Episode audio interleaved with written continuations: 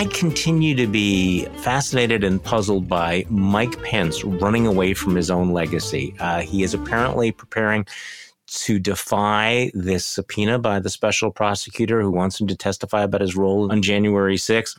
And I have to say that I was naive enough to think that maybe Pence would welcome this because it gives him a chance. He could say, I didn't do it voluntarily. I'm not breaking bad. I'm just doing my job as a citizen, testifying to what I knew, you know, surrounding the events of what ought to be my defining moment in American history. And yet, Mike Pence apparently is going to fight the subpoena. Yeah. And okay. You're absolutely right. This was a chance for him to be freed, right? To to do the right thing and say, hey, you know, so gotta gotta respond to a subpoena. Can't break the law. Yeah. I'm a an upright kind of guy and I have lines I will not cross, and this is one of them. So, you know, I'll report. Nope. He's going to challenge the subpoena. And, you know, this is part of his really extraordinary dance that he has been doing since January 6th. All right, before January 6th, let's face it, Mike Pence was the most supine lickspittle anybody has ever seen vis a vis Trump post January 6th, he had his moment. Okay. But then he has been all over the place. And you could say he's right walking a tightrope. It's almost like he's walking on a razor blade, you know, and I'm sure his feet are all cut up where he keeps trying to find that sweet spot where he doesn't offend the Trumpian base, but he forges his own path or explains his own role. So he finds himself in the position of absurd position when people ask him, well, but you know, on January 6th, Trump sicked a crowd on you and they were saying, hang Mike hang Pence. You. And he put out a tweet saying, Pence disappointed me and let us all down.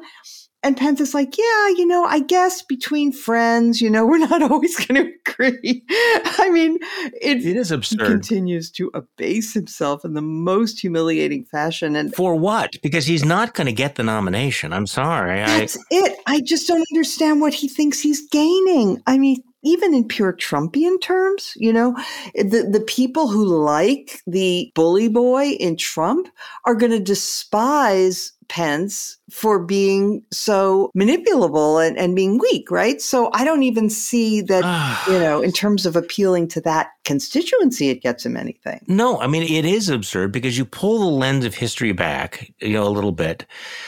And what you have was Mike Pence standing strong, defying the pressure of the president, doing the right thing, affirming the Constitution, going back that night, finishing the count. This is a defining moment in anyone's career. It is a defining moment in the history of democracy. I know people were saying, well, he just was doing his job. Well, a lot of people, quote unquote, just doing their job have also done something quite extraordinary. And yet, rather than say, I stood strong, I defied this pressure, I was the one bulwark of the Constitution, he's running away from it. In order to do what? To curry favor with somebody who despises him. Yep and makes himself look weaker. And would have been happy to see him lynched. So, whatever. now, speaking of being old enough to remember, Nikki Haley, the future of the Republican Party, if it was 2013 or it was 2015. She's out with a very sweet video in which she, you know, talks about her role as as somebody, you know, caught between uh, the the various races and everything. But yeah, again, yeah. I'm missing something, or maybe she's the one who is just has decided that she's going to simply ignore her career working for Donald Trump and then more fundamentally ignore how the Republican Party has been transformed. Because what party is she running in? What what imaginary world is, does she think that her appeal is is going to, you know, be embraced? Sarah Longwell had a good piece about this in today's Bulwark. You know, she is one of those politicians who knows only one thing for absolute sure, and that is that they belong in higher office. Other than that, she doesn't seem to have any fixed beliefs. At first, she gained attention as the, you know, sort of up and coming new governor of South Carolina. She was a Southerner, but she had this, you know, interesting racial background and she was all about the South with her, you know, nice Southern accent. And then she handled the racist murder in her state. And then she removed the Confederate flag and the Capitol, said it's time to do this. Very nice, very Great courageous. Moment. Great moment. Great moment. Yeah. Great moment. She seemed like a real leader.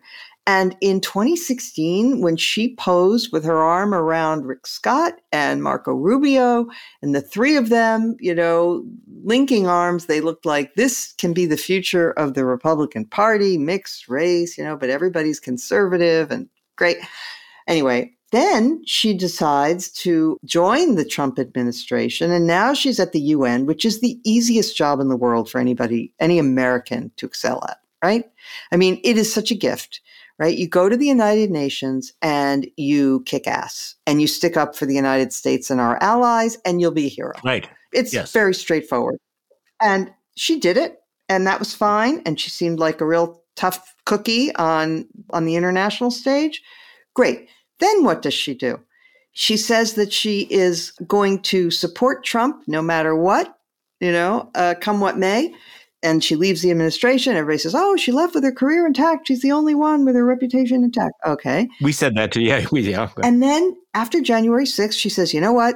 We followed this man. We made a mistake. She said, speaking ex cathedra, right? For the party. Done with him. For the party. We followed him and we were wrong. And we have to go in a new direction. We can't do this anymore. And then let's see, how many, like, count them tick tock, tick tock. A few weeks later, she's down in Mar a Lago. and Back again. so who is she? I don't know. She's an opportunist. Well, I mean, that's what our colleague Will Saletan tweeted out. He says, "My upbeat take of the day, really for me, I'm always, I'm always looking for the upbeat take. You know, that the Haley's flip flop on whether she's going to run against Trump. Uh, Haley's flip flop is a heartwarming reminder that cowardice can be overcome by opportunism. right. That's, that's right. she was cowardly, but the opportunism was just too powerful. It was. He's right, was though. I mean, it is a really good sign about Trump's weakness that she feels that she can do this, right? So that is a good sign. What do you think? I still don't see what her lane is. No. All these people are such egomaniacs. They all think that, you know, they're going to catch lightning in a bottle. To listen to the rest of this episode of Just Between Us, become a Bulwark Plus member today.